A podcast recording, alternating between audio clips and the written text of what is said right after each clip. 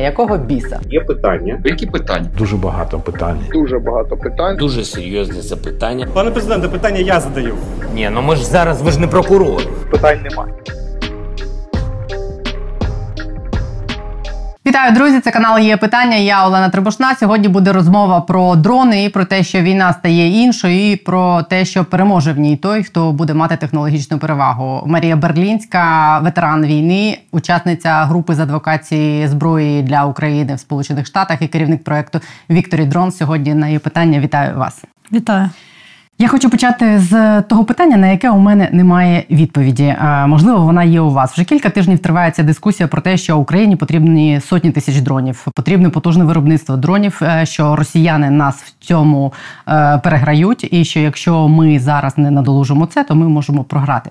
І ось в цій дискусії з одного боку є ви, Марія Берлінська, яка просуває саме цю тезу, що це буде війна дронів, і якщо ми зараз не наздоженемо і не переженемо росіян, ми можемо програти грати. І з іншого боку, є умовна колективна влада, умовне міноборони, офіс президента, уряд, люди, від яких залежать.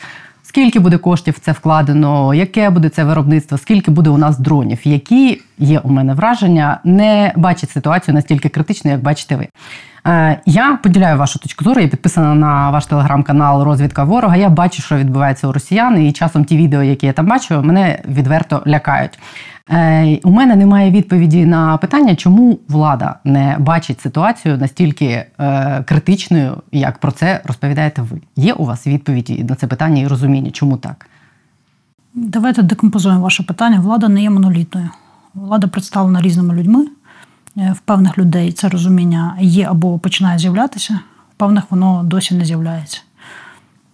Простий приклад: Міністерство цифровізації вчора представляла свої результати по армії дронів. Е, це не є їхній профіль, і вони взагалі, по ідеї, не мали би цим займатися. Але певних результатів вони досягли. Якби вони це не робили, я думаю, що ситуація була б ще більш катастрофічною.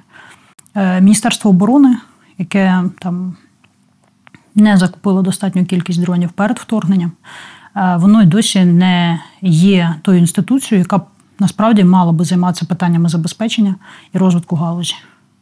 От це приклад на буквально двох міністерствах. Таких прикладів багато. Є в певних стейкхолдерів у владі е, розуміння, але якби цих стейкхолдерів поки мало. Е, ситуація зміниться тоді, коли на всіх рівнях з'явиться розуміння, починаючи від там селищних рад, міських влад, які там можуть не перекладати десятий раз бруківку, можуть не виділятися місцеві бюджети на там зйомку якихось непотрібних серіалів на десятки мільйонів гривень. А ці гроші будуть спрямовані на те, що захищає людям життя. От, І закінчуючи там е, особисто президентом, якщо у нього буде розуміння, я сподіваюся, що воно з'являється, того що саме дрони вирішать хід війни, тоді ситуація буде мінятися. І ми безпосередньо побачимо це на полі бою. Я хочу одразу на початку сказати, що в описі під цим відео будуть реквізити фонду, який очолює Марія Берлінська, де можна долучитися до того, що роблять вони, поки держава розчехляється, скажімо так. Е, я закликаю вас допомагати. Фінансувати їм і закупку безпілотників, і навчання операторів дронів. Всі посилання будуть в описі під цим відео. І ось е, десь тут на екрані на QR-коді ви зможете також туди зайти, і ми будемо вам вдячні за допомогу. Я е, хотіла про вас у вас спитати про цей форум. Ви там також були. Е, президент після того форуму сказав, що журналісти і представники е, громадськості мали змогу там побачити, що було зроблено за рік, і перспективи, які там відкриваються далі після того, що було зроблено. Що ви там побачили? Наскільки зараз е, ця галузь в такому стані, що дає нам е, надію на те, що у нас будуть ті сотні тисяч безпілотників і те потужне виробництво, якого ми хочемо, про яке ви говорите. Зараз розкажу вам від і дам відповідь на це питання, але перед цим е, підкоригую трошки. Я не очолюю фонд, я є керівником одного з проєктів фонду Victory Drones. Фонд наш називається Dignitas, і це фонд на даний момент, ну, напевно, найбільший фонд технологічного посилення армії. Називається він, як я вже сказала, Дігнітас, очолює його Люба Шипович, яка теж, до речі, займається і адвокацією зброї для України. І продовжуючи тему попередню, значить, е, результати були е, такі, що поступово починають контрактувати все більше виробників дронів. Е, рахунок починає йти на десятки тисяч. От, Виходити потрібно на сотні тисяч. Е, є проекти по навчанню особового складу, є розуміння того, що саме роботизовані системи мають бути застосовані на полі бою не тільки дрони, які ми знаємо як дрони, які літають в повітрі. Ми говоримо про дрони для розмінування, про водні дрони. От, е, Є розуміння того, що е, безумовно потрібно розвивати свою радіоелектронну боротьбу, радіоелектронну розвідку. Але повторюсь, е, важливо розуміти, що Мінцифра, по ідеї, не мало би цим займатися. Тому що в них є зовсім свій інший напрямок. Вони, Вони почали... займаються цим, тому що Міноборони не спроможне, не вірить, не хоче. Вони почали займатися цим, тому що по тій же причині, чому українці вимушені літати на мавіках, тому що немає своїх таких же мавіків.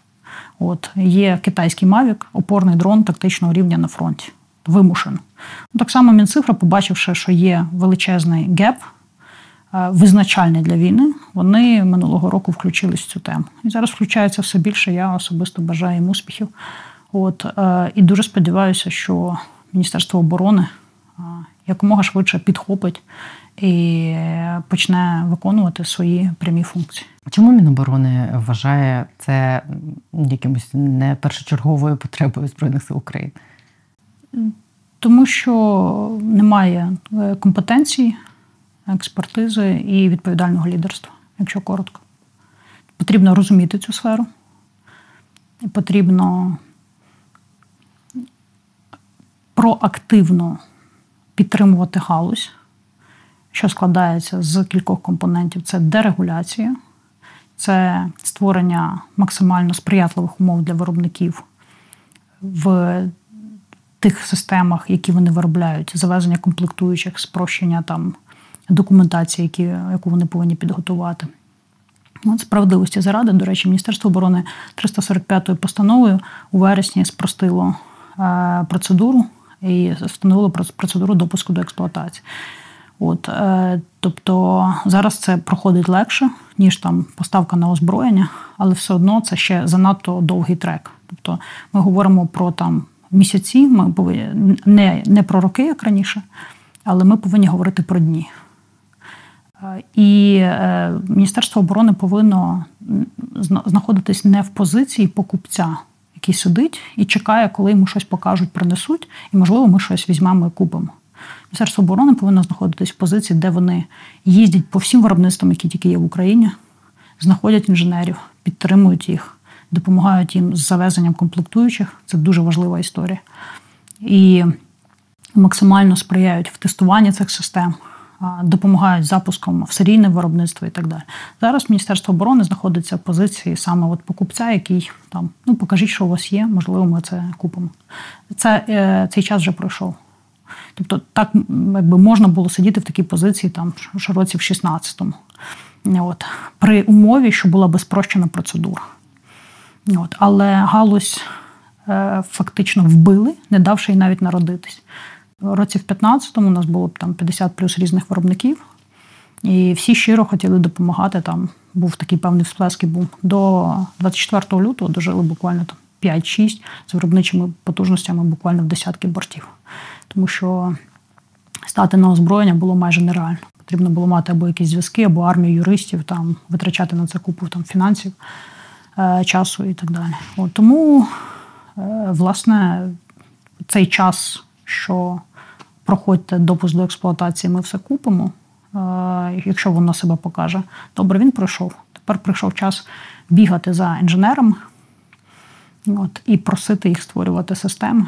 І робити, я от я жартую, інженерам потрібно там, не знаю, робити каву, масаж ніг і повністю всі сприятливі умови для, для роботи. Тому що головна людина в країні це не президент, не прем'єр, не міністр, не не боєць на фронті при всій повазі до моїх побратимів і посестер, не, не журналіст, не таксист, не лікар, не вчитель. Головна людина в країні зараз це інженер, біля якого є а, фаховий менеджер, управлінець, який допомагає інженеру налаштовувати ці процеси.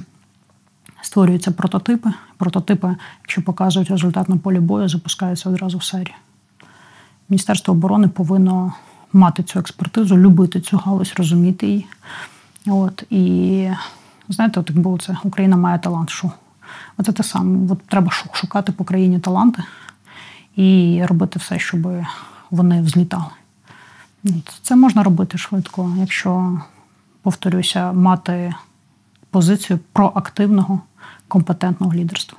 Чи був на зустрічі Олексій Резніков, е, чи м, зараз у вас є таке відчуття, що до них це розуміння прийде і що вони поставлять це своєю першочерговою задачею? І мені не зрозуміло, знаєте, що ну, типу, Міністерство оборони реагує на запити військових. Військові озвучують їм е, оцю потребу, що їм потрібно багато дронів. Звичайно, військові озвучують, що їм потрібно багато дронів. Від кількості дронів напряму залежить, скільки людей виживе, скільки людей е, отримає поранення, скільки людей повернеться повернуться здоровим. Абсолютно напряма пряма кореляція.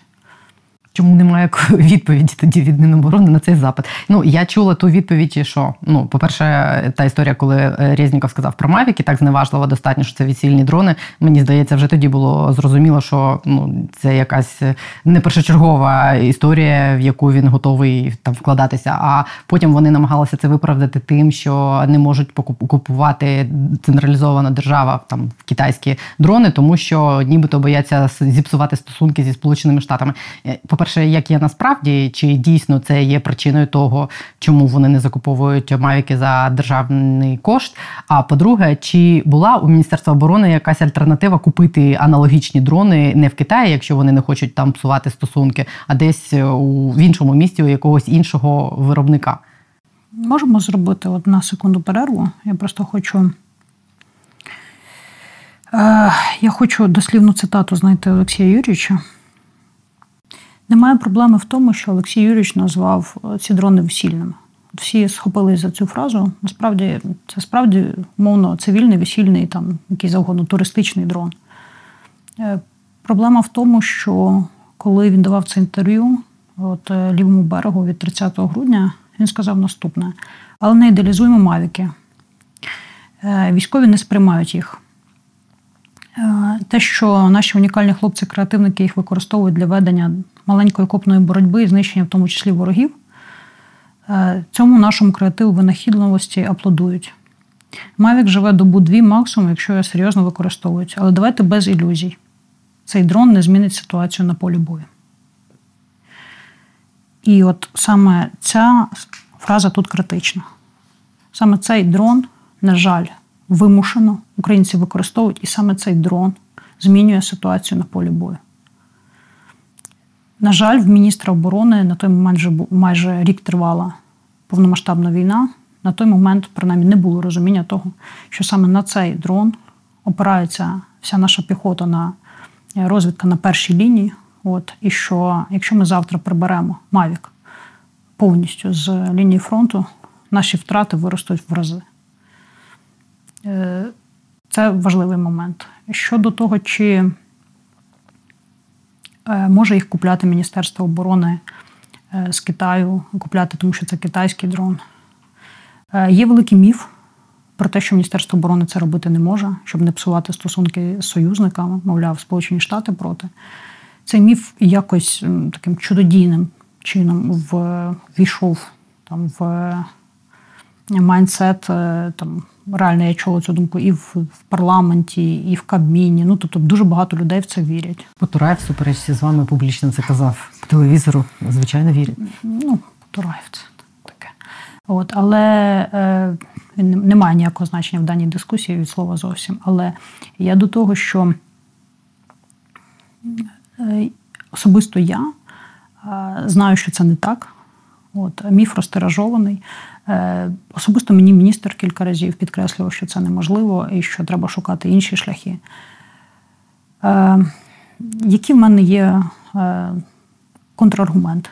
По-перше, ми неодноразово піднімали це питання не публічно на кулуарних закритих зустрічах з представниками Сполучених Штатів, з конгресменами, сенаторами, там, з представниками дипломатичної місії і так далі.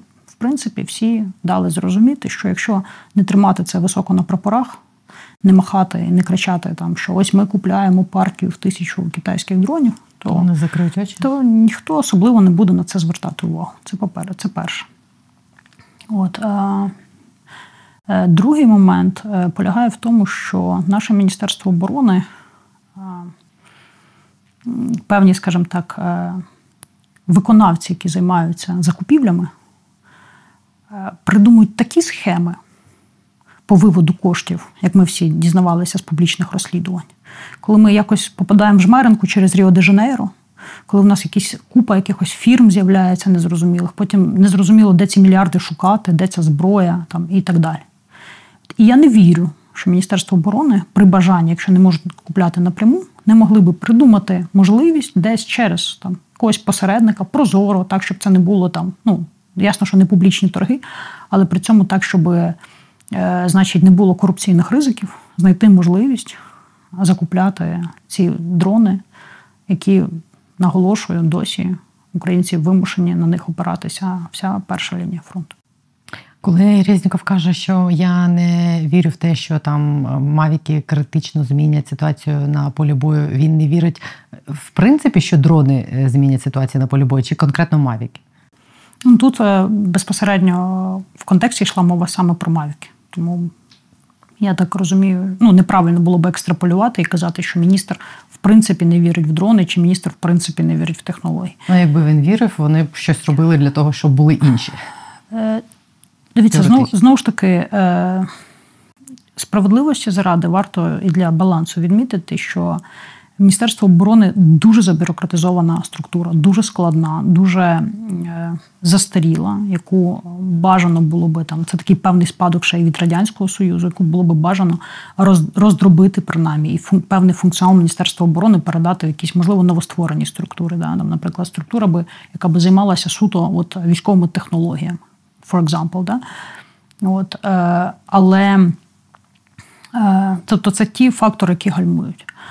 Але теж заради справедливості варто сказати, що дуже важко вирішувати помилки там за півтора року, які накопичувались десятки років. От там міністр не знаю, скільки на посаді, роки два. От е, справді там є певні гальмуючі фактори. В той же час, в той же час, я повторюсь, е, ці речі робити можна, якщо брати і робити це шляхом відповідального компетентного лідерства. Міністерство оборони зробило багато чого в плані адвокації зброї. Там Спільно з громадськими активістами, з волонтерами, з дипломатами по всьому світу ми вибивали і вибиваємо е, сотні одиниць важкого озброєння. Але ми не помітили е, слона в цій е, посудній посудній лавці да, в цьому магазині. Там, Ми не помітили один з найважливіших факторів війни. Поясню от глядачам на простому прикладі. Якщо ми перевозимо в Україну, там, наприклад, 50 броньованих машин піхоти БМП, це, це коштує мільйони, десятки, сотні мільйонів доларів. Логістика, навчання особового складу і так далі. Витрачається величезний ресурс на виготовлення цього, на переконання союзників, що потрібно це дати, там, чи гармати, чи танки. Це приїжджає на полі бою, потім прилітає російський ланцет чи впівдрон, і це згорає за секунди разом з людьми. І ланцет може коштувати там, умовно 20 чи 30 тисяч доларів. FPV-дрон може коштувати 50, 500 чи 600 доларів. І ми витратили сотні мільйонів. Ми витратили там якісь десятки тисяч людиногодин в адвокацію зброї. Але ми не взяли до уваги цей фактор, що якщо в нас не буде прикриття, якщо в нас не буде ефективної радіоелектронної боротьби, яка би могла такий так званий купельний реп, там окопний реп, там, який би міг прикривати ці машини, міг би прикривати піхоту, яка знаходиться в наступі, щоб їх не розстрілювали цими ж баражуючими боєприпасами, FPV-дронами і так далі. От, е, То скільки б ми не вкладали в це зусиль, там, хоч все озброєння країн НАТО, воно буде е, спалюватися дешевими, високоточними, масовими і дуже результативними рішеннями ворога. От, Тому мені важко оцінювати результати роботи команди міністерства з точки зору адвокації зброї, але Е, я впевнена, що багато досягнень є. Що були і Рамштайни, були певні коаліції, було дуже багато перемовин і так далі. Але з поля зору пустили, як на мене, найважливіший ключовий фактор. І якщо зараз це не буде надолужено в лічені, повторюсь, не там не, не роки, там не, а в лічені місяці, буквально 2-3 місяці, вони будуть визначальними. Якщо ми втратимо критичну кількість людей, зараз фактично ми виграємо час людьми. Ми обмінюємо людей на на, на території певні, да, і ми обмінюємо людей на час. От Люди на фронті для нас всіх виконують одну функцію. Вони виграють ціною життя свого здоров'я для нас час, щоб ми встигли підготуватися. Якщо ми це не зробимо, люди вже закінчуються і будуть закінчувати ще більше. Дуже багато людей, які втратили здоров'я, вже не зможуть повернутися. Страшні цифри і важкі цифри по загиблим. Я не буду їх тут називати, я не, точно не хочу там, е, скажімо так, давайте так. Я не буду розказувати е, те, чого я не знаю вплоть до самих точних цифр, але в мене є розуміння е, загальної картини, тому що я постійно спілкуюся з Е, командирами, постійно там приїжджаю, постійно там спілкуюся зі своїми побратимами і так далі. І ми бачимо динаміку. От, Ми, якщо будемо воювати людьми, ми закінчимось. Нам треба воювати розумно і технологічно. Якщо ми, у нас закінчиться людський потенціал, а це наша насправді найслабша, це наша і найсильніша точка, бо героїзм наших людей дозволив зупинити російські війська там під Києвом під Харковом і іншими містами. Але і найслабша точка, тому що у нас математично там 5-6 разів менший мобілізаційний потенціал. І, зокрема, Кремль робить ставку на те, щоб ми закінчились швидше, щоб е, ми змушені були сідати за стіл переговорів. Будь-які переговори з Росією закінчаться, закінчаться ще більшою війною. Так і ми це вже проходили. Е, коли так зване АТО, насправді війна, була поставлена на так, там, тій чи іншій мірі на таку ж собі паузу, ми бачимо, чим це закінчується. Росія має намір взяти все. Для них це так само, як і для нас це питання їхнього існування. От В тій моделі е, військово-політичній, які вони зараз знаходяться. Якщо у когось є ілюзія, що з Росією можна домовитись, то, на жаль, ці ілюзії це тепла ванна пропаганда, яка нас теж от, тримає. І ми психологічно хочемо то там от знаходитися, да? там, там, де всюди тільки перемоги, там, де у нас тільки все добре, там Кримський міст, Кремль, ми там тільки перемагаємо. Да, в нас є досягнення, але це тільки одна сторона медалі. Е, тому що пропаганда ж не не говорить про про інше, про втрати, от, про поразки. От Якщо ми будемо бачити ситуацію однобоко, то ми заведемо себе в момент поразки. Я повторюсь, е, тому що люди часто мені пишуть, що там, значить, після ваших інтерв'ю там не хочеться там жити чи ще щось. Я говорю це не не для того, щоб там якісь е, там людей спровокувати якусь паніку чи, чи песимізм. Я називаю цю позицію жорсткий, але реалізм, який дає можливість е, приймати потім і такі ж реалістичні рішення. Якщо ми будемо приймати рішення, опираючись на тільки частину інформації, вони будуть нерелевантні. Ми будемо приймати хибні рішення. Хибні рішення приводять до втрат. Хибні рішення привели до того, що ми зайшли в Україну, е, зайшли в цю війну не готовими.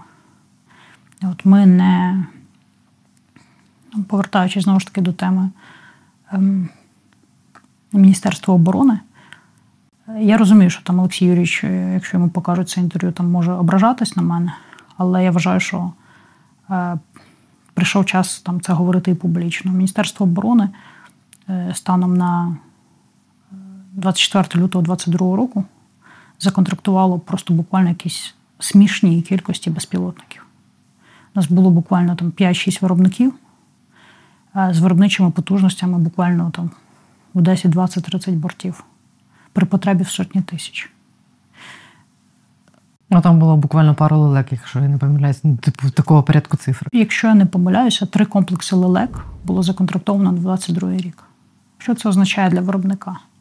Тобто це означає, що він не може прогнозувати. Йому, щоб закупити нові комплектуючі, коли там до виробників всі прибігли до кількох виробників і готові були платити будь-які гроші, мільйони.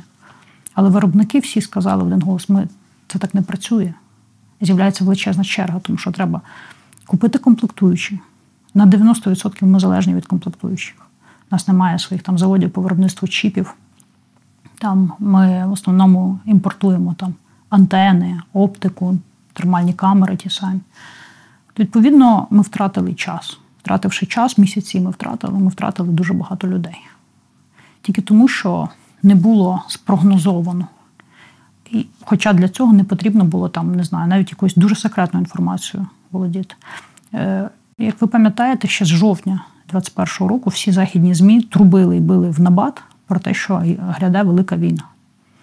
От, е, Тобто, навіть якщо там команда Міністерства оборони опиралась би тільки на публічні дані, то вже було, був запас часу там, як мінімум в 4-5 місяців, щоб законтрактувати всіх українських виробників там, на рік вперед і казати, робіть виробничі потужності, ми скупляємо все, що у вас є. Почати тренувати активно людей, почати активно а, затягувати ті самі мавіки, от які е, там які активно застосовують росіяни, до речі. Так само вони від них не відмовляються затягувати fpv дрони і так далі. Але для цього всього потрібно не перебувати в ілюзіях. Ми тривалий час самі себе заспокоювали. Ми виходили з логіки здорової людини. Логіка здорової людини передбачає те, що якщо ти ні на кого не нападаєш, у 21 столітті, на тебе не нападуть. Які які можуть бути там викрадені унітази, е, якщо там Ілон Маск, Фейсбук, нанотехнології. Але воюючи з маніяком і маючи сусідом маніяка, потрібно заглибитись в логіку маніяка. До тебе раніше чи пізніше прийдуть. Навіть якщо ти нікого не чіпаєш. Ти думаєш, що ти не прийдеш в їхні будинки, не гвалтуєш їхніх жінок, не засипаєш їхніх дітей в братські могили і там не викрадаєш їхнє майно, значить вони до тебе не прийдуть. Це не так. Наша логіка була залишити нас в спокої. Ця логіка не працює з 146 е, мільйонною такою маніакальною терористичною е, країною. Яка хоче тебе знищити. Абсолютно, це терористичне угрупування. І ми стали заручниками цього. Але одна історія, коли прості люди в це не вірили до останніх годин. От, І багато з моїх бійців, тепер, яких ми тренуємо на полігони, кажуть, я б кажу, хто вірив? Піднімає буквально кілька людей руки, в основному ті, що служили ще тоді, разом ми служили в АТО. А в більшості люди кажуть, ні, ми не вірили. Але зовсім інша логіка, коли в це не вірить вище військово-політичне керівництво тому що інші зовсім інші наслідки. Якби, ну, рівень інформування, якби, в принципі, рівень, е, на підставі чого вони ухвалюють ті чи інші рішення, вони були більш поінформовані. Так, да, дивись, тобто не було прогнозування. Інакше ми вкладали гроші точно не в те, що ми вкладали там крайні 6-7 років, 2 роки, 3 роки, неважливо, без там персоналій. Е, Це ті, ті, ті, цього року. Чи, чи, чи навіть да, цього року, коли ми продовжуємо там перекладати бруківки, в той час, коли серіал знімати, коли да, коли дзвонять е, дорослі офіцери, і як маленькі діти, а от серед ночі дзвонять і плачуть: дайте, будь ласка, нам дрон, нас там розстріляли взвод. Ми сліпі, нас все попадало через реп, і ми нічого не бачимо. Цей дрон, якщо він навіть зробив один виліт і спас життя, він себе окупив в рази. Тому що тут теж включається банальна математика. Дрон коштує там з денною камерою, умовно, 2000 доларів Mavic. От. А якщо половина взводу там загинула, половина поранених, прокалькулюйте, скільки це в грошах виплати загиблим, е, виплати потім дітям-сиротам, е, протези, операції, лікування, яке навантажує. Це якщо цинічно і в цифрах. А це якщо, це, якщо, цифрах, це, якщо, це, це якщо говорити суто, да, цинічно, математично в цифрах, економічно говорити. Вже не кажучи просто про е, там гуманний аспект, що це наші люди, вони невідновлювальні, От, І е, ми їх ніколи не повернемо.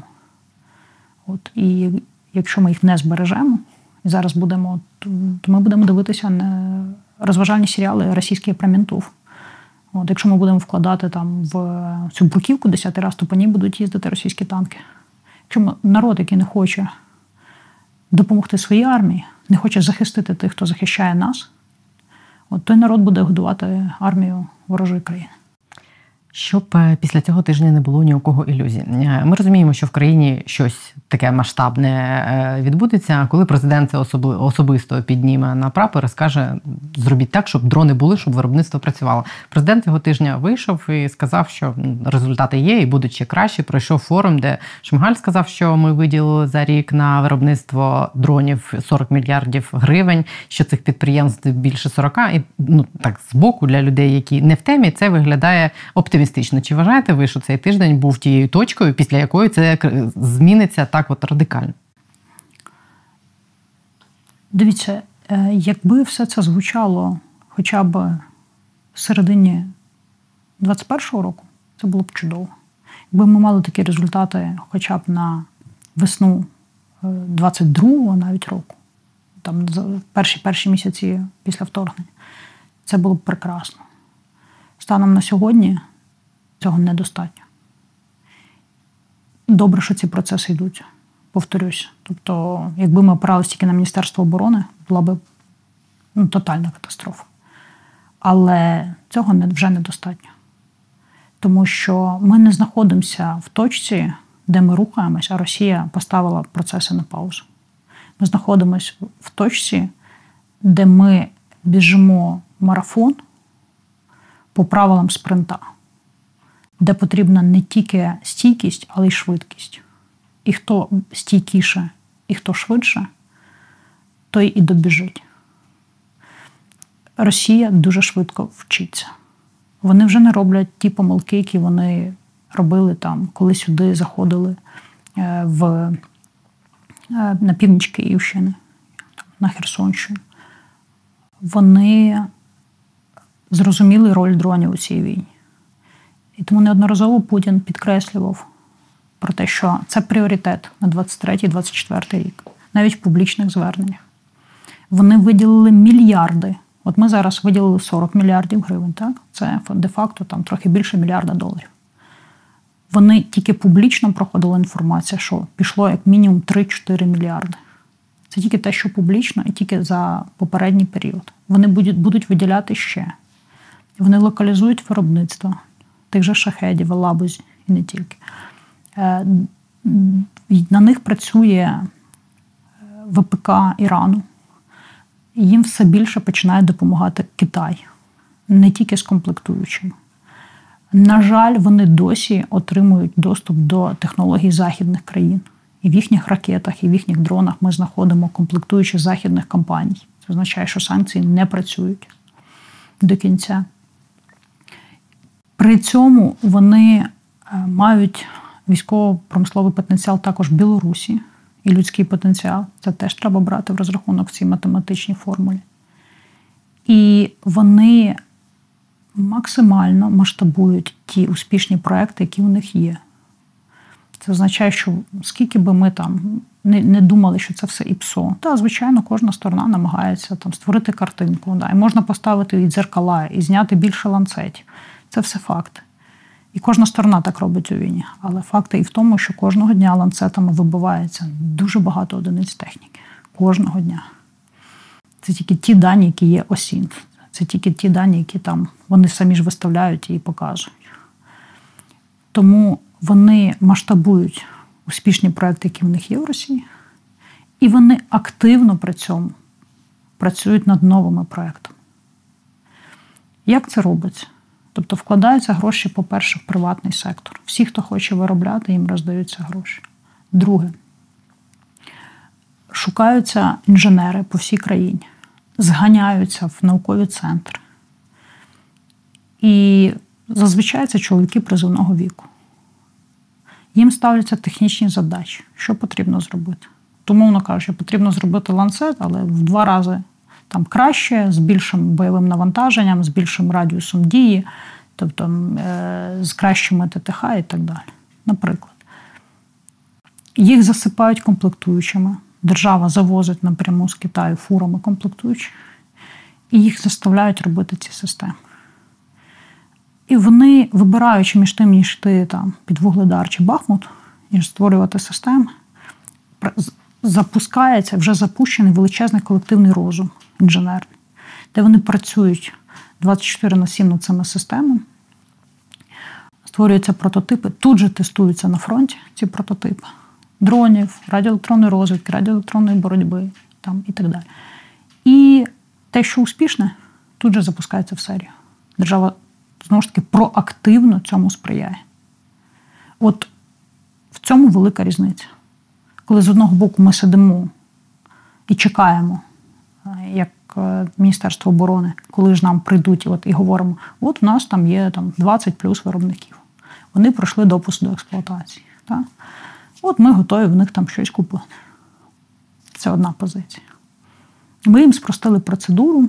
От ми ми молодці. Да, ви справді молодці, тому що процедура попередня вона потопила всіх виробників, десятки виробників до цього за ці там 8 років війни. Ну і вони спростили Але... її справедливості заради, треба сказати, після того, як на них скільки півроку тисли, публічно вимагали це зробити. Так, але вона була спрощена тільки в вересні, а запустилась плюс-мінус там десь умовно в жовтні і так далі. Наскільки було втрачено часу. Тобто це це спрощення, воно повинно було відбутися там вже років, там, не знаю, 5-6 тому, хоча б. От. А з іншого боку, в нас є от такий от сет того, що відбувається: Іран, Китай, комплектуючі інженери, інвестиції в приватний сектор, е, інвестиції централізовано, значить, в научно-ісследовательські центри, інститути. Е, значить, е, закупівля всього, що вони бачать корисного для них за кордоном, готових систем, локалізація виробництва тих систем, які себе успішно проявили у відні, etc. Ми розуміємо, так? І інвестування там мільярдів доларів в ці процеси. 40 мільярдів доларів це круто, 40 е, мільярдів гривень це добре, да, це добре. Тому що порівнюючи з тим, які були бюджети до цього, звичайно, я можу сказати, що це добре. Але це добре станом на там, і повторюсь, 20-21, навіть на початок вторгнення. Станом на сьогодні ми відстаємо.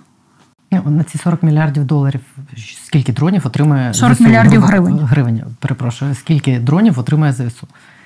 Ну, дивлячись, як вони будуть розподілені, з того, що я бачу зараз, е, значить, по по планам, які тобто велика частина це FPV-дрони, там є частина, яка е, значить, там розвідувальні різних типів, класів і так далі. Обов'язково має бути доктрина застосування. Це дуже важливо. Ми не просто засипаємо фронт дронами. Її нема. Ні, її немає. І вона має бути випрацьована. Тому що зараз це просто такий, е, скажімо так, ну, один підрозділ там знайшов там спосіб застосування ефективний. Да? Ми намагаємося, от, наприклад, там, в рамках волонтерського проєкту Victory Drones цей досвід тут же там організовувати там зум-конференції з іншими підрозділами, щоб вони поділилися цими best practices. От, е, Це в нас знаходиться в рамках розвитку спільноти. От Там створюємо дайджести для того, щоб теж класифікувати цю інформацію, систематизувати, що в кого є. Кожна війна це завжди постійне змагання. Ситуація може змінюватися буквально там за тижні, навіть менше. Тому що завжди там може з'явитися новий засоб радіоелектронної боротьби, може з'явитися там нові якісь виклики по там перехопленню зв'язку, там ну і і так далі. і так далі. Це постійне змагання. От. І те, що вчора ще було актуально і працювало, сьогодні вже може там не працювати. От, І скільки б ви там не загнали, повторюся, там техніки, гармат, там, е, БМП там, і так далі. Якщо ви не бачите, якщо вас бачать, ви мішень, а ви не бачите, то скільки б у вас не було техніки, ви не знаєте, куди стріляти. Ви сліпі. Звичайно, крім дронів, є інші сенсори. Є є супутникова розвідка, яка, на жаль, е, яку ми змушені купляти. Ніхто не задається питаннями, а де наша супутникова програма, в яку було вкладено стільки мільйонів гривень. Де де всі ці гроші? От, е, значить, є там радіоелектронна розвідка, є там агентурна розвідка і так далі. Але зараз левову частку інформації, всю динаміку поля бою задають дрони. От, І тому так важливо, щоб це все було актуалізовано, систематизовано, щоб була доктрина застосування, щоб був постійний фідбек від бійців. От, Щоб було розуміння у командирів цього застосування. От недавно один з моїх курсантів пише, висилає відео за успішного застосування впівдронів. Каже, дивіться, Марія, ми там дроном за 500 доларів. Да? От От як ви казали, ми дроном за 500 доларів там спалили, там вже там е, зробили там ряд вилітів, зробили, спалили кілька пікапів, спалили там БМП, спалили мурами.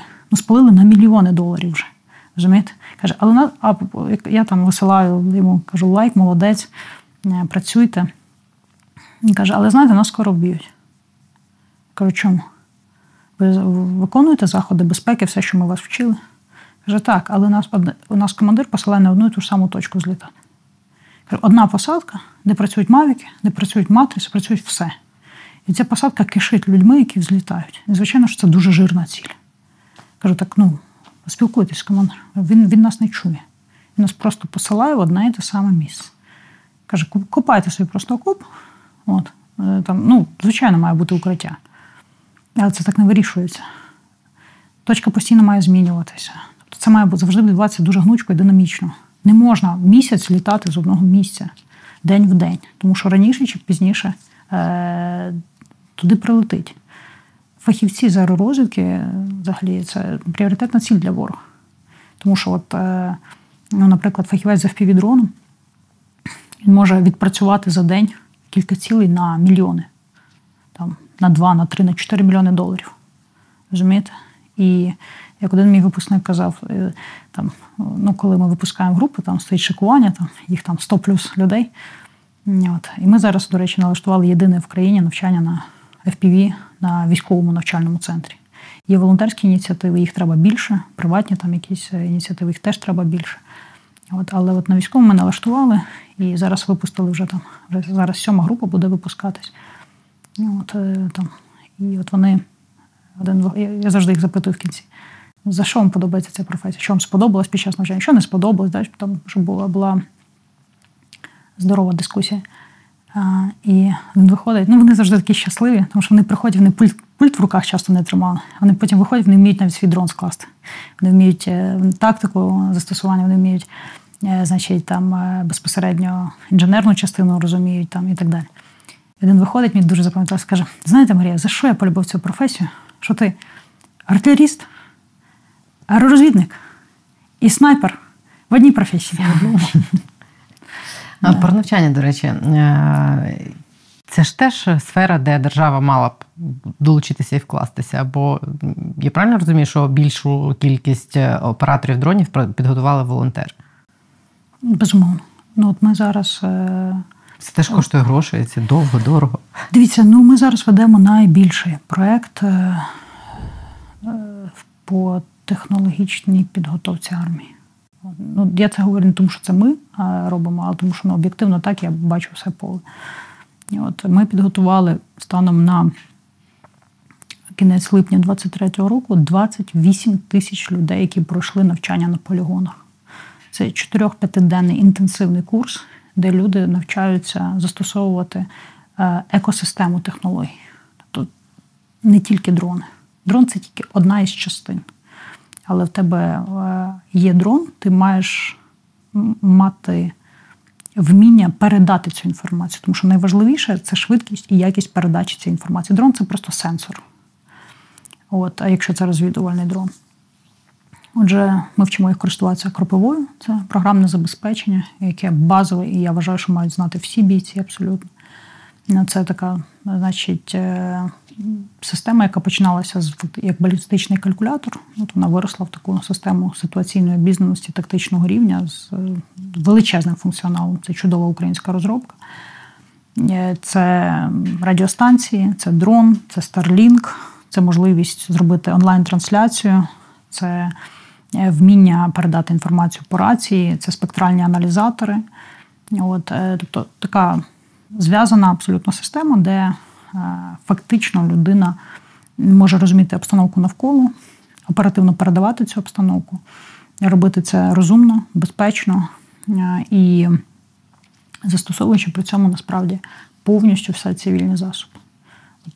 Це весь спектр, який я назвала: планшет цивільний, радіостанція, там Моторола Хайтера, умовно, там Мавік умовний, там FPV дрон, там, да, Starlink, EcoFlow для зарядки, там, і теж там цивільні спектральні аналізатори і так далі. Українці вимушені на це опиратись, тому що ми не не інвестували в технології. Ми інвестували в що, в що завгодно. Там, Тільки не в це. Ми інвестували там не знаю, в агросектор, ми інвестували в дороги, в дороги, ми інвестували в якісь, е, не знаю, в кіноіндустрію, що завгодно. Ну, Але це все потрібно. Але ми повинні розуміти, що якщо не буде безпеки, не буде нічого. І тому я вважаю, що те, чим ми займаємось, наша волонтерська команда і інші волонтерські команди, які присвячують роботу саме роботі з технологіями, це найважливіше. Бо ми працюємо з причинами. От виїжджає російський танк і розбиває половину села. Сотня загиблих і поранених, зруйновані школи, лікарні і так далі. Один російський танк. якщо ми дроном за 500 доларів знищимо чи там за 10, за, за 20 тисяч доларів, неважливо, знищимо цей танк. Ми маємо калькулювати не тільки вартість цього танку, там 2-3 мільйони доларів, а весь всю ту шкоду, яку він нанесе, зруйнувавши не одне таке село і зруйнувавши сотні життів. І тоді, якщо ми знищимо цей танк, нам не потрібні будуть протези, нам не потрібні будуть операції, нам не потрібні будуть виплати загиблим, нам не потрібні будуть відбудови проекти. Нам не потрібні будуть там, е, значить, реабілітаційні центри. Нам е, не потрібно буде відбудовувати з нуля, не знаю, наші там умовно зернові термінали. Да? Якщо ми зможемо перехоплювати ці ракети, якщо ми би знову ж таки інвестували в технології в системи протиповітряної оборони. Тому важливо завжди правильно розставляти пріоритети. Ресурс буде закінчуватись. Тому зараз кожна гривня має бути інвестована в те, що працює з причинами, те, що знищує ворога. Все інше це вже наслідки. Щоб не працювати все життя з медициною, давайте сьогодні працювати з технологіями. Я цю війну проживаю вже другий раз. І тому я можу прогнозувати певні речі. Як е, казав один е, французький філософ Ельвецій, що знання певних закономірностей позбавляє від необхідності знання певних фактів. Я пам'ятаю, там 16-й, наприклад, 17-й рік, наскільки важко було збирати там кошти там, на, на ті ж дрони, наскільки е, впав інтерес суспільства так, до, в принципі, до війни, і війна почала бути чимось там далеким, десь на сході. От, е, І тому зараз важливо максимально зрозуміти, що ми знаходимося станом на літо 23-го року на початку війни. Вона буде довгою ресурсоємною. І для того, щоб ми менше від неї там е- виснажилися, найважливіше, щоб ми зберегли людей, нам треба зараз максимально інвестувати в те, що дає найкращий результат. Це технології. Не не треба зараз от просто розкидати от от все, там, на, на все, що завгодно. Ну, я там з повагою ставлюсь, не знаю, до програм психологічної підтримки, чи ще до чогось там, чи не знаю, там відновлюють десь е, десь школи, це теж потрібно. Але повторюсь, якщо ми будемо там десь, е, не знаю, на Запор... на... біля лінії зіткнення на Запорізькій області відновлювати школу та то е, замість того, щоб ці ж гроші та, вкинути в чи перекладати бруківку, чи знімати серіал, що завгодно, то в цю школу можуть повернутися російські війська. Ми для них відбудуємо цю школу. Розумієте? От, ем, от якось так. Коли ми говоримо, ми з вами говоримо переважно про дрони, але коли ви розповідаєте, як там е, прилітає російський ланцет і знищує танк, в який вкладено там мільйони доларів, е, ми ж маємо тут розуміти, що е, тільки зробивши стільки ж дронів чи більше ніж росіяни, це ж нас не врятує від їхньої армії дронів. Нам потрібна система і РЕП, і ці системи ситуаційної обізнаності. і я не знаю, скільки операторів БПЛА.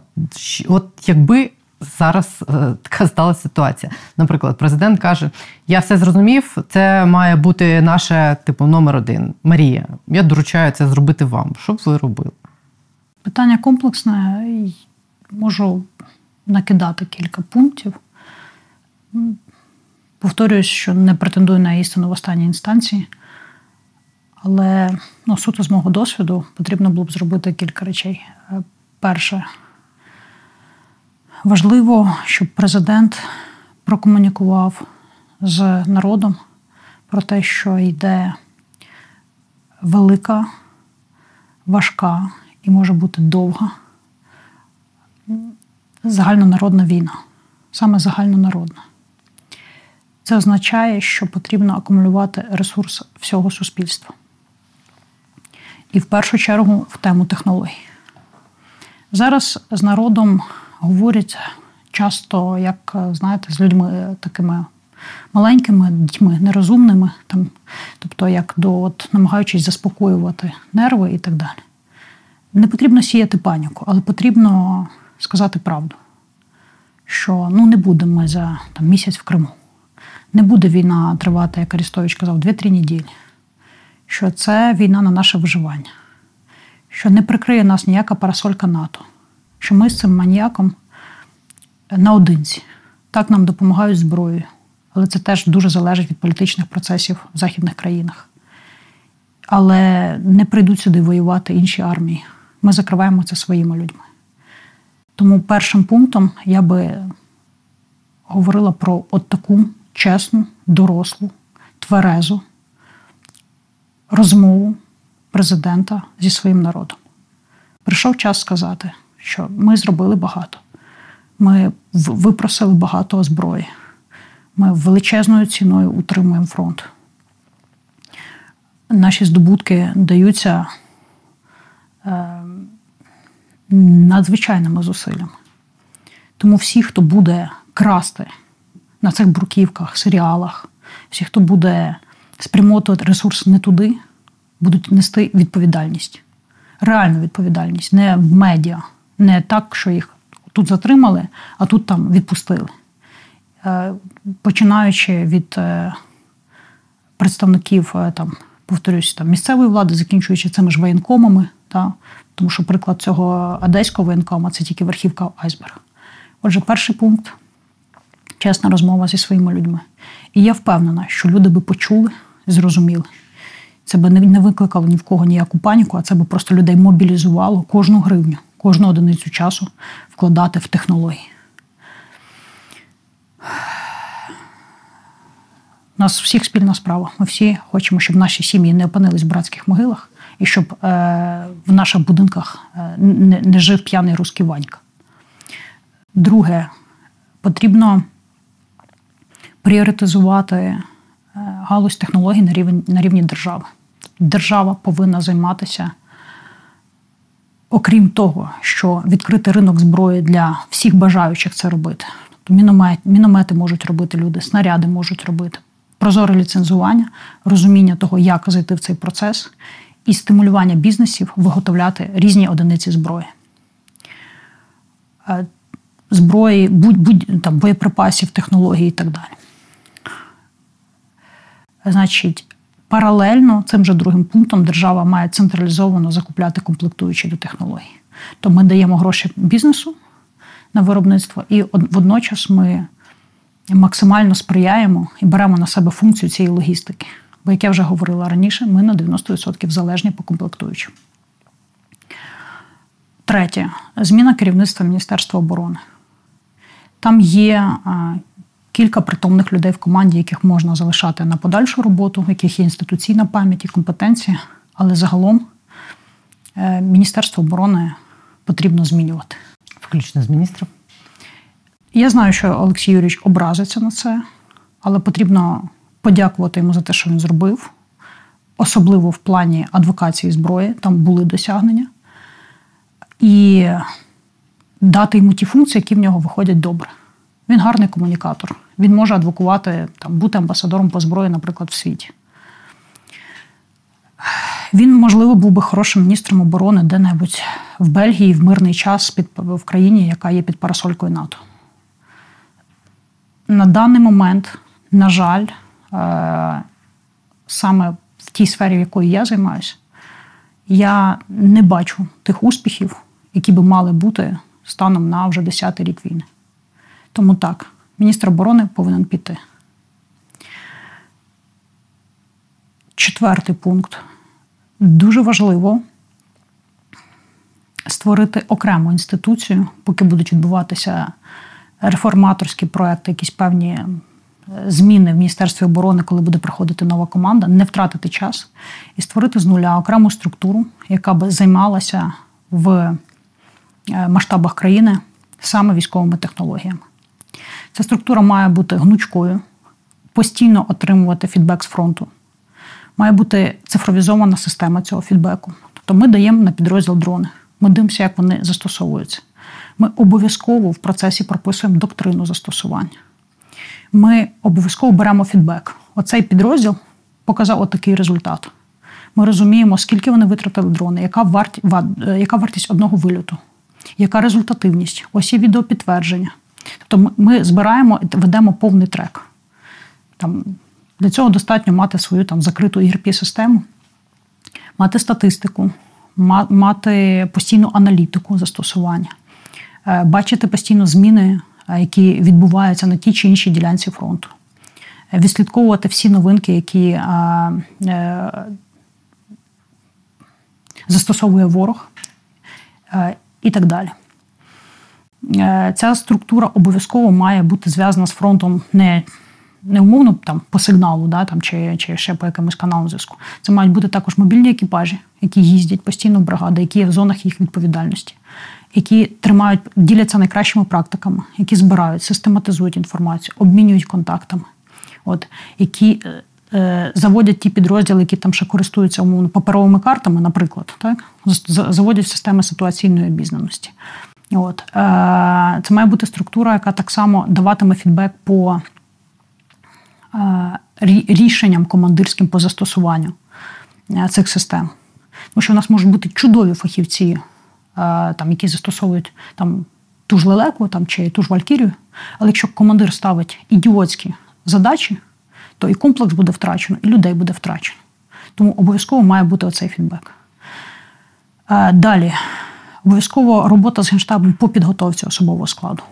Причому як рядового, так і офіцерського. Ми е, ніколи не отримаємо результат, якщо ми будемо маленькою радянською армією воювати проти великої радянської армії.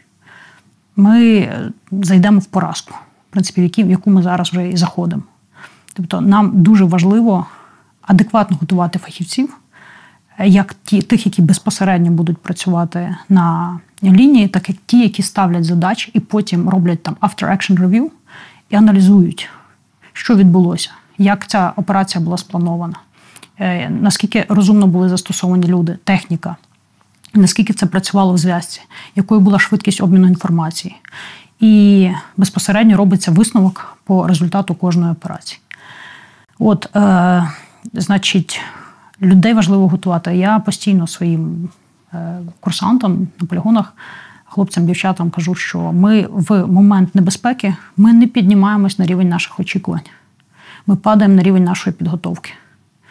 Це завжди про підготовку. Один підготовлений боєць може коштувати сотні непідготовлених.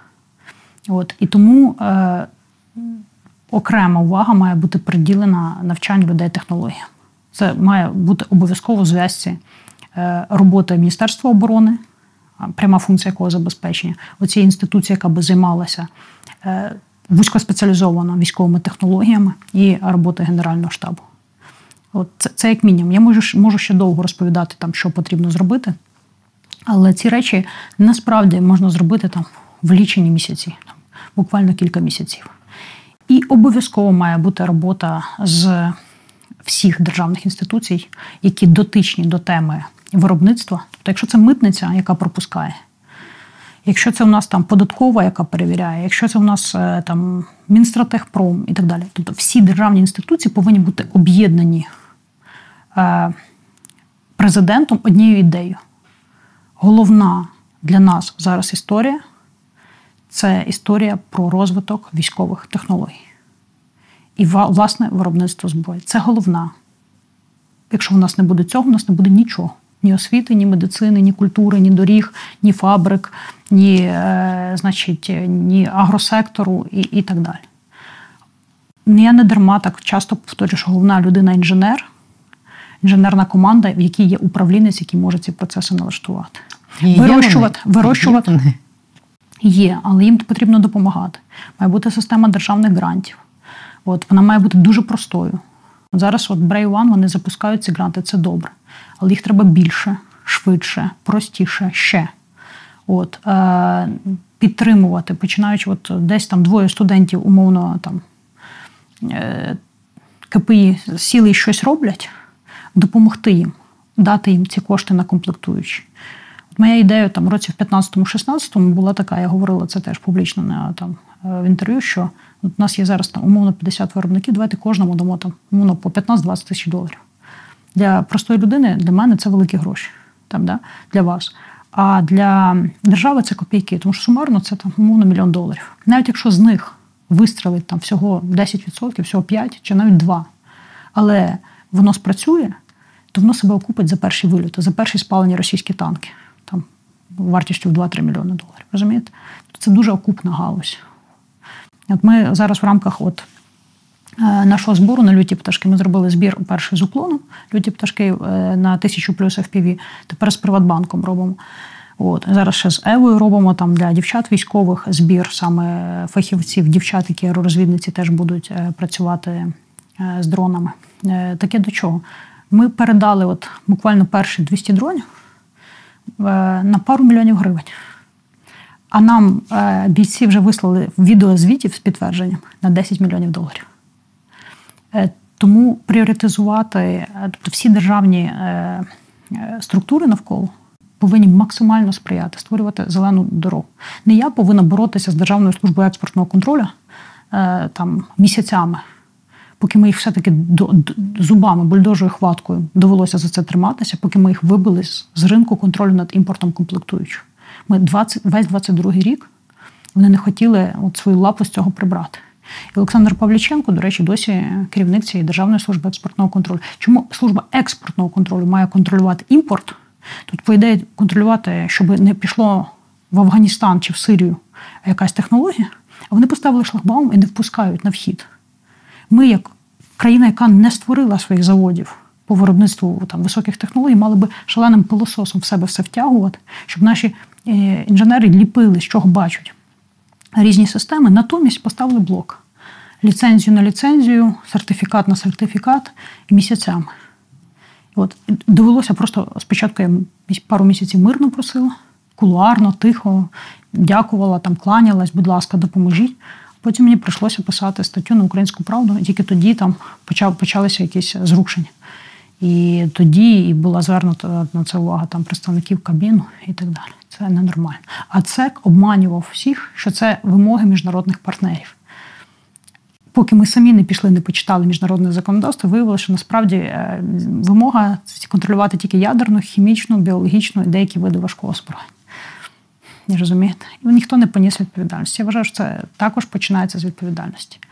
Е, якби президент, як ви кажете, дав, е, спитав мене, що потрібно зробити я би також говорила там пунктом номер 7 чи 8, але насправді одним із перших пунктів це про е, відповідальність. Ми зараз е, героїзмом вирішуємо помилки, які були закладені багато років до того. І поки е, люди не будуть нести відповідальність за це, ніхто не поніс там відповідальність, там всі вже забули. Да? Кажуть, Марія, ну яка ядерна зброя?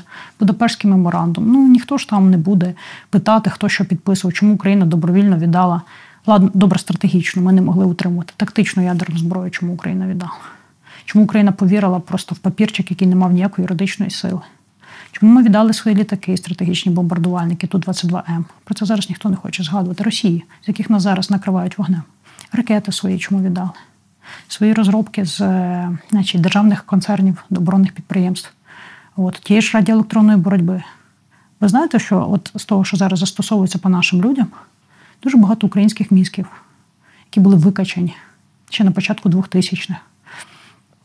От, коли забирали інженерів, забирали їхні ідеї. От тут інженер отримав 20 доларів, а там йому давали там в Новосибірське чи в Пітері квартиру, там діти в школу і так далі. Умовно кажучи, багато чого було просто продано, передано. Е, чому не е, ніхто не поніс відповідальність за те, що е, не була нормальна організована охорона складів, де наше адекватне виробництво снарядів станом на початок вторгнення? Звідки цей снарядний голод? Це не rocket science робити снаряди там до мінометів, наприклад. От. Тобто я би говорила про відповідальність в першу чергу. От для, До тих людей, які гальмували, гальмують нашу оборонку. І про те, щоб ті, хто е, робили якусь дію або бездіяльність, несли відповідальність, а не просто йшли з посад так, по-тихому. І обов'язково про підтримку тих, які створюють рішення, які збережуть десятки і сотні тисяч життів. Це інженерні команди, толкові інженерні команди. Їх треба, ті, які вже є, підтримувати, засівати ринок грошима, давати їм можливість, щоб вони мали горизонт планування по е, виробництву і ростити нових шукати в е, там, в технологічних вузах е, студентів, е, викладачів, давати їм технічні завдання. Україна не вийшла ні разу до своїх інженерів і не сказала там чітко, нам потрібен, от, наприклад, там ударний дрон з такими ТТХ. Там, там, Польотний час такий, то там дальність там така, вантажопідйомність така, Е, завадостійкість така і так далі. От який би там умовно долетів до складу боєприпасів там, чи до заводу там, десь в Татарстані, де виготовляються російські дрони. От, І там е, врізався і спричинив там пожежу на е, тисячі квадратних метрів виробництва. Там, Чи нам потрібен е, е безпілотник, який там долетить там, до якогось е, заводу виготовлення снарядів от, е, десь в Московській області. І і це все буде детонувати і вибухати. Там, чи нам, і нам, Або нам потрібні, там, наприклад, там, а, не, не тільки такий дрон, а обов'язково ще там. От система, яка була б завадостійкою, там радіоелектронної боротьби, система там і, багато чого іншого. Держава не не виходить з тому, що люди насправді готові, бо люди людей є дуже. Е, важлива мотивація, найсильніша мотивація це зберегти життя собі і своїм сім'ям. І дітям, і щоб діти не воювали потім.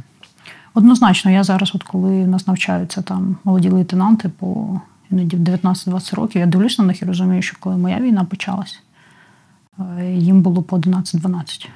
Це були діти, які ходили в 5-6 клас. От. Якраз через те, що ми проспали цю війну, ми самі себе заспокоїли власною пропагандою. Ми подумали, що там можна якийсь мінськ, миритися, не просто там якось домовлятися. Домовлятися можна з більшістю людей на планеті, але є е, істоти, їх 146 мільйонів. От, І, на жаль, це наші сусіди, які, яких маніячна терористична психологія. З ними, з ними неможливо буде домовитися. Якщо ми знову зайдемо в цю ілюзію, ми втратимо ще більше людей і ще більше територій. Серед тих 20 плюс е, дронів, про які Олексій Резніков каже, що вони вже взяті на озброєння. Ви знаєте про всі е, ці дрони, і серед них є ті, які мають стати от нашими шахедами, умовно кажучи. Є дуже непогані зразки, насправді. От е, Проблема ну, в іншому. По-перше, цього мало. Е, галузь не народжується за, знаєте, там, за півтора року ніяк. От, е, от Дев'ять е, жінок за місяць не народжують дитину. От коли там прибігли до тих виробників дронів, які були на той момент, дожили якимось чудом до початку 22-го, і прибігли і готові були всі давати гроші, все одно. Це зайняло місяці і місяці часу, щоб вони почали виходити на якийсь е, нормальний ритм виробництва. Це перший момент. Е, другий момент нам все одно, щоб закрити ту потребу, яка є на даний момент, потрібні не десятки виробників. Нам потрібні сотні виробників. От Сотні виробників, щоб ми е, виходили на спроможності сотні тисяч дронів. А зараз приблизно який відсоток, е, по вашому спроможності задовільняє українське виробництво? Дивіться, до 10% від потреби фронту. Тобто нам при, потрібно причому... в 10 разів більше, ніж є зараз. Причому швидко. Так, при тому, ну дивіться, це ж такі дуже оптимістичні цифри з мого боку. Оптимістичні в сенсі, е, що їх можна забезпечити? Ні, оптимістичні цифри, що на деяких ділянках фронту забезпечення взагалі там 1-2% від потреби. От. Ну, там, Знову ж таки, для чого нам посилати там людей на якісь зачистки, якщо ми, маючи там на певній ділянці фронту там невеличкі кілька кілометрів, але кілька сотень fpv дронів ми спочатку це все зачистимо дроном, от, виб'ємо. От, а, Маючи ситуаційну обізнаність з розвідувальних дронів, будемо розуміти, там, що відбувається, потім потім зачистимо це все, там, накриємо артилерію і тільки розмінуємо роботизованими дронами. Тільки тоді можемо наземними, тільки тоді треба, можемо пускати туди людей, а не а не людьми. Розумієте? От, е, Маючи е, літаки, які там літають там, на 150, 200, 300 кілометрів, ми можемо вибивати склади противника, командні пункти, логістику, щоб от весь цей вогневий вал снарядний він не доходив до передньої лінії. Тому що е, там 75-80% має знищуватись на підходах, як мінімум. От, А в нас ну, буває зворотня абсолютна історія, що ми знищуємо десь там, там мовно 20, там, кращому випадку 30%, а а левова частка припадає на на тих людей, які сидять в окопі на першій лінії. От, І і так не має бути. І це можна вирішувати теж е, ударними дронами, ракетами, своїми розробками. Так само це вирішується, коли е, цього багато то з цим важко боротися. Якщо це система ребостійка, якщо це система, якщо це е, летить, ну буду пояснювати глядачам дуже просто. Уявіть собі, що там на Крим летить там не 10 дронів одночасно, а 100, там, чи 150, чи 200. Да, частину зіб'є система протиповітряної оборони. Але це настільки перевантажить систему протиповітряної оборони, що щось долетить, щось обов'язково попаде в склади. І на цих складах повибухає боєприпасів там на десятки мільйонів доларів. Але найважливіше, що ці ці снаряди не потраплять там десь в Запорізьку область і не будуть використані по нашим людям. От. То вони виробляють там місяцями снаряди, ми одним ударом, там, ракетою чи дронами накриваємо, вони знову починають виробляти. От Вони запустили своє ВПК по повній, в них працюють дуже непогано оборонні підприємства працюють в три зміни по виготовленню снарядів, по ремонту бронетехніки, по виготовленню нових зразків бронетехніки. Е, про технології я вже розповідала, е, що відбувається. От, е, Йде. Зворотня історія. Ви думаєте, буде невдовзі день, коли оці 100 дронів полетять зворотній бік з Росії сюди, 100 дронів, і так само одномоментно? Однозначно. І буде буде день, що і тисячі дронів вони будуть запускати одночасно звичайно. Ну, тобто, а, а що заважає? Це дешевий, повторюсь, ефективний і високоточний спосіб е, впливати військовим чином на противника. І будь-яка сторона, яка бачить успіх певної тактики застосування, буде цю, цю тактику тільки масштабувати. Коли ви кажете, що ця війна надовго, що це війна дронів, е, у мене син на другому курсі вчиться зараз. Чи означає це, що він мав би зараз пройти курси, приміром, е, оператора дронів? Е, це мене питання турбує. А з іншого боку, мене турбує, що, наприклад, якщо він піде туди зараз, то він займе місце когось, кому це потрібно прямо зараз. Піде куди? Ну, навчатися? навчатися на оператора дрону. Ну є зараз можливість пройти навчання. Там ну, є волонтерські різні школи. Можу вам там порадити, куди звернутися. Тому що ми вчимо суто військових, але є ж там е, модель, де е, навчають цивільних там на платній основі, а ці кошти спрямовують там на підготовку військових. Чи означає це, що в принципі зараз багатьом молодим людям і не молодим, а будь-кому, до кого може докотитися черга йти на фронт, от варто йти зараз це робити? Однозначно. Ну, ще раз, я розумію, що наша психіка відштовхує це розуміння, і це звучить якось дуже. Я навіть не знаю, як це звучить. Я розумію, чому люди це так сприймають. Я розумію, чому під моїми там якимись е, статтями, інтерв'ю, текстами пишуть, що це висіяти паніку, після цього не хочеться жити, ще щось. Е, я розумію, що це звучить неприємно, і людям психологічно хочеться від цього сховатися. Це нормальна реакція сховатися від, е, ну, коли ти бачиш, як на тебе там, не знаю, мчиться маньяк.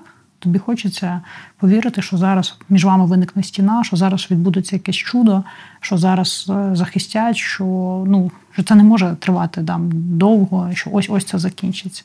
Немає ніякої перемоги на горизонті. Перемога це не те, що до чого е, треба просто дочекатись дойти. До, дочекатись, поки ЗСУ там звільнять. Перемога це це міраж на горизонті які або матеріалізуються, або ні, в залежності від того, що кожен з нас зробив е, в в конкретний кожен день. От, І і перемога це не те, що ти там дав 50 гривень на дрон. Перемога це коли ти зараз дуже активно шукаєш можливість навчатися, сам себе готувати, донатити, дивитися, де ти можеш допомогти там своїми руками, починаючи від маскувальних сіток, там плести, от як у мене батьки плетуть, закінчуючи там, можна складати в півдрони, навіть старшокласники це можуть робити, це не складно. От, е, Якщо там програмування, які, як можна взламувати росіян, які можна створювати цифрові системи для нас. Неможливо виграти війну проти Росії одної, однією армією. Там в це мобілізується поступово все суспільство. Там є свій волонтерський рух, він серйозний, його не можна недооцінювати. Взагалі, питання недооцінки противника це перший крок до поразки.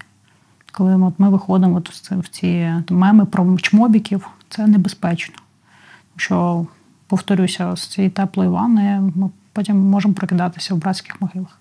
Однозначно готуватися, однозначно проходити обов'язково курси такмеду обов'язково розуміти е, базові навички володіння зброєю. Це не складно.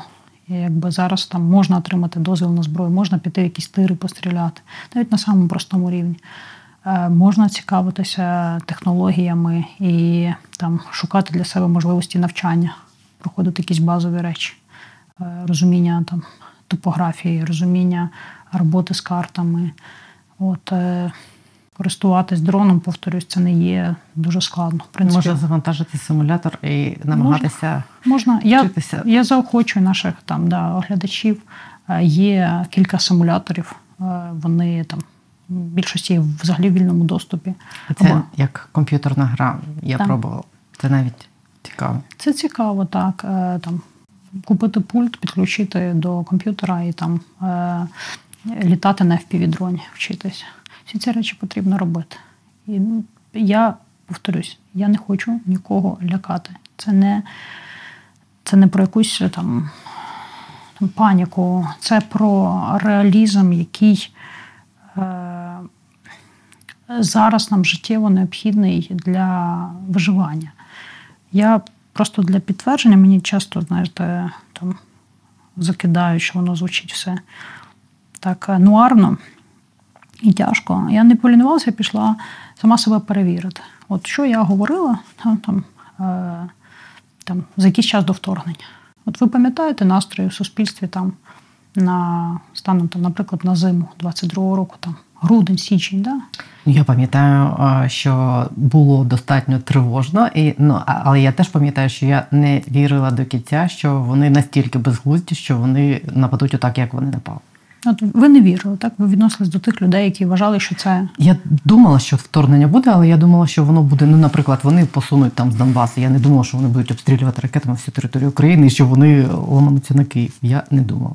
Тобто багато людей, так як і ви, думали, що це десь або загострення на Донбасі, ну щось, тобто щось десь там. Да? Але Або частина людей взагалі не думали, що може бути там щось, що це просто погроза, бряцання зброєю, там і там нас намагаються до чогось примусити, там щоб ми відмовились умовно там від НАТО чи ще щось таке. От ну От. Ну, тим більше нас заспокоювали всі, що нічого не і всі заспокоювали. Так, теж можна погуглити, от що хто говорив в ті часи. Я дуже люблю епоху інтернету за те, що можна перевірити, так? і інших людей, і, і самого себе.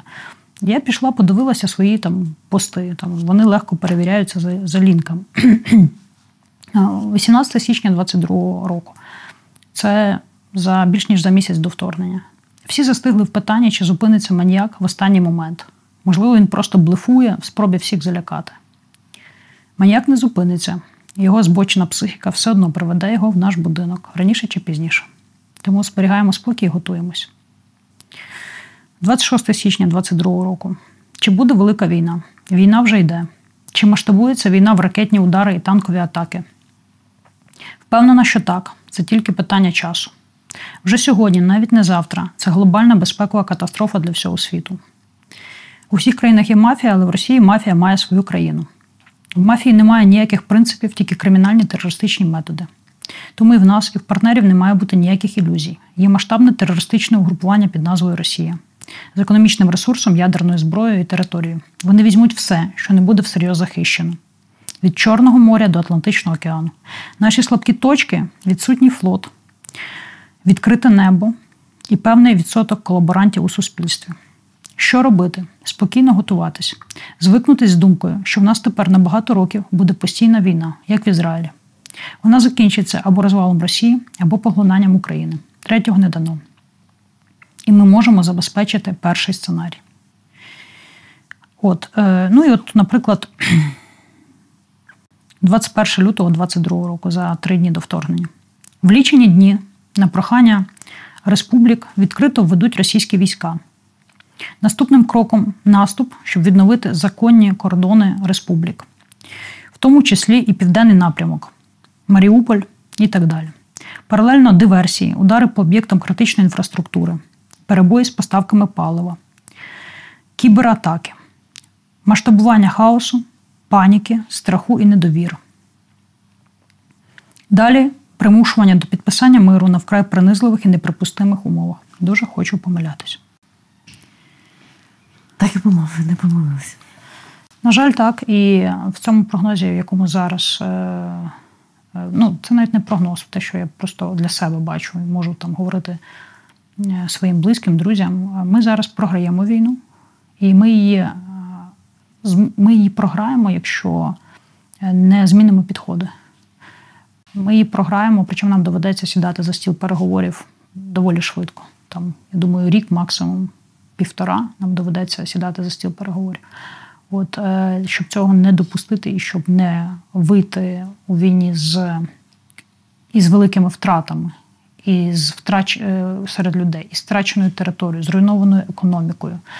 Е, і фактично там суспільством, яке віддало таку жертву і змушено тепер домовлятися про якісь пронизливі неприпустимі умови для України, нам потрібно зараз е, терміново міняти підходи.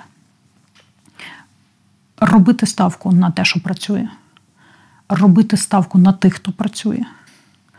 Повторюсь, інженери і толкові управлінці це наші зараз найголовніші люди.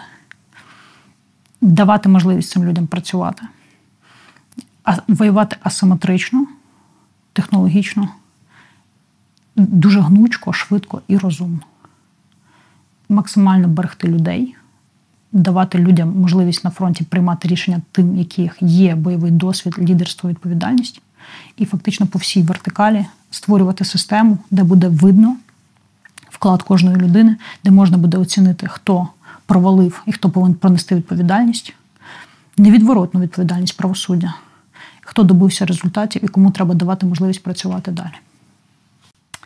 Я з вами згодна, я закінчу знаєте чим. А якщо рік тому ми е, не рік тому, 16 місяців тому, якщо багато з нас тільки підозрювали, що вони хочуть нас нас знищити, то за ці 16 місяців ми просто переконалися в тому, що вони реально хочуть нас знищити, і вони ну не зупиняться. Немає причин у них відмовлятися від цих своїх планів. І це аргумент на користь того, що ви кажете, що це не лякалка, а це констатація реальності, в якій ми є.